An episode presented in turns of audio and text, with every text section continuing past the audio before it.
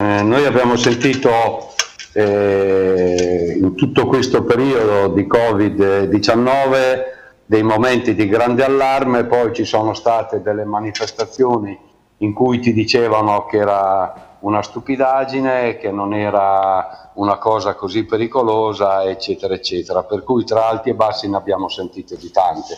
Io ho parlato cinque minuti fa con il sindaco di Montecopiolo perché siamo in stretto contatto e mi ha detto che i casi sono tutti casi isolati, tutti sotto quarantena di persone che avevano partecipato a questa, a questa cena, a questo battesimo e poi questa rimpatriata tra eh, quarantenni che dovrebbero essere un po' più attenti, ma eh, capisco che a 40 anni uno possa anche eh, essere... Mh, Fare qualche ingenuità, diciamo. Poco prudente per l'età. Io che ne ho 66 sono un po' più prudente perché ci tengo alla pellaccia.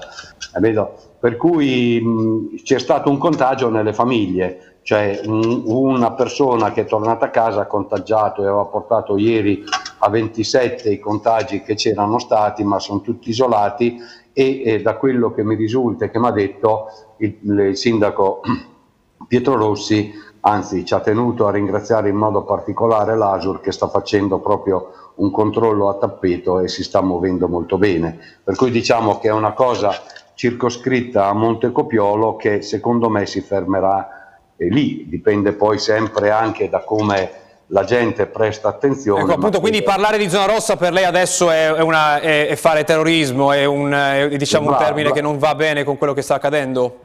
Ecco, allora, io dico sempre che bisogna stare attenti, però allo stesso tempo bisogna stare non attenti a fare turismo, perché Montecopiolo è un piccolo paese che eh, una cosa simile, fare una zona rossa, tanto vale... Eh, come diceva il sindaco, che venite su con i carri armati e ci sparate contro, così eh, eh, praticamente le attività andrebbero a KO, completamente a KO, per cui io credo che bisogna stare attenti, ecco, su questo bisogna stare molto attenti perché creare dell'allarmismo dove c'è comunque la preoccupazione che tutto venga contenuto, creare dell'ulteriore allarmismo è, è controproducente per tutti. E allora andiamo a vedere un altro capitolo che preoccupa, cioè la scuola, c'è questa mappa che vogliamo mostrarvi, e cioè eh, di cosa sta accadendo nel mondo dei paesi, eh, c'è questa che è la proposta dei, sui licei, almeno 4 ore al giorno, il piano per le lezioni digitali, la bozza delle linee guida in caso di nuovi lockdown, il modello Torino, 6 alunni per classe a casa a rotazione, appunto si parla di queste 4 ore al giorno almeno che dovrebbero essere garantite, eh, parlava, diceva così il Corriere eh, ieri, e invece questa mappa sempre elaborata dal Corriere della della Sera fa vedere che nel mondo le, le, zone che vedete in rosso sono le zone dove al momento le scuole sono ancora chiuse.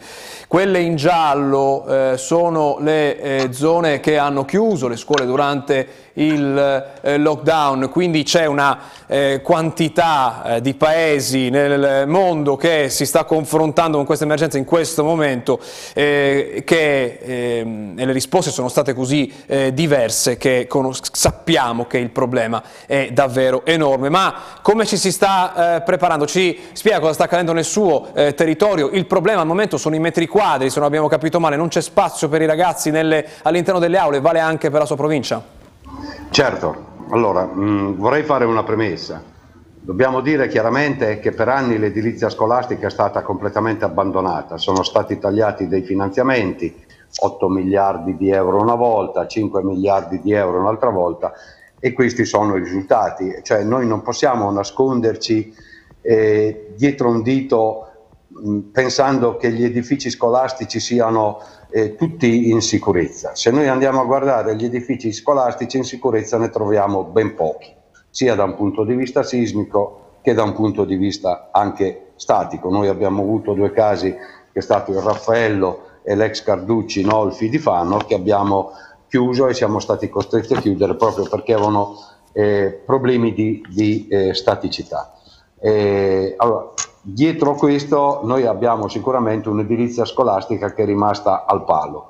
Oggi ci troviamo ad affrontare una situazione in cui eh, noi abbiamo fatto un eh, incontro con i presidi, con i dirigenti scolastici che eh, ci hanno messo in eh, risalto, in evidenza le problematiche che ci sono. A noi, secondo le normative che ci sono in questo momento, mancherebbero 145 aule. 145 aule non sono poche, perché poi il eh, dirigente eh, regionale, il dottor Felisetti, aveva presentato uno schema di distanziamento che era fatto su una eh, aula ideale, perfettamente quadrata, con la porta in fondo, eh, con la cattedra che poteva stare in un posto, però sappiamo che queste tipologie di aule non ci sono. Eh, già se l'aula è rettangolare e la porta invece di essere in fondo all'aula è al centro, ti cambia completamente i parametri e le misurazioni. Noi abbiamo, anche, abbiamo sollevato questo, questo problema al dirigente Felisetti, abbiamo sollevato il problema delle classi pollaio, però dicono che le classi pollaio nelle Marche non ci sono, quanto io so che ci sono classi dove ci sono 31 ragazzi con anche qualche eh, diversamente abile. Poi dopo mi chiedo, ma una classe pollaio diventa a 31 oppure a 29 nelle superiori è già problematico? È la cosa, domanda che ho sposto alla eh, ministra Azzolina, che abbiamo incontrato.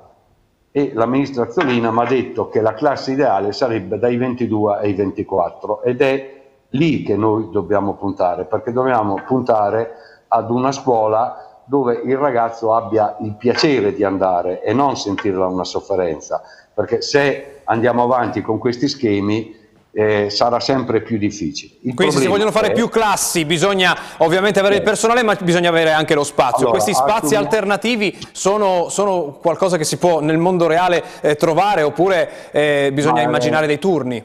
Guardi, no, no, no allora eh, ci sono stati dati 750 mila euro no? per dei lavori, per sistemare le cose nelle aule perché noi abbiamo sentito dire che si poteva fare nei vecchi cinema, nei teatri, eh, si potevano trovare altre soluzioni, ma questi 750 mila euro non sono spendibili per strutture che non siano scolastiche. Noi avevamo pensato di prendere momentaneamente delle tensiostrutture e questi soldi non possiamo utilizzarli per prendere delle tensiostrutture.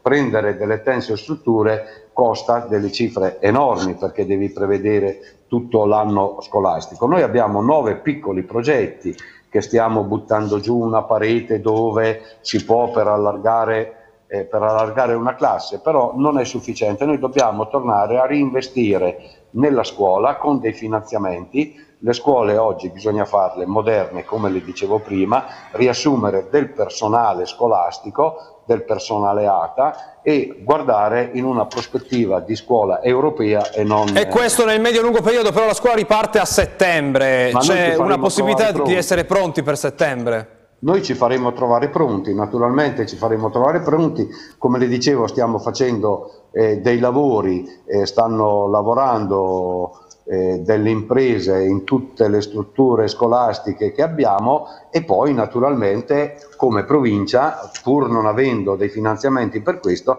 andremo a prendere delle tensiostrutture o dei moduli che metteremo vicino. Ecco, però questo è un appello importante. Lei dice ci danno dei soldi ma noi non possiamo spenderli per l'emergenza, anche se quei soldi dovrebbero essere proprio per l'emergenza. E lei dice fateceli spendere per le tensostrutture, cioè magari potrebbe esserci margine per cambiare la destinazione di quelle, di quelle spese oppure è impossibile che vi facciano spendere quei soldi per tensostrutture o per strutture diciamo provvisorie? Io mi auguro che riprendano in considerazione e rifacciano un altro finanziamento perché la problematica è quella, è proprio quella che io ho carenza di spazi secondo il distanziamento che vogliono eh, utilizzare, però anche qui devo fare un'osservazione.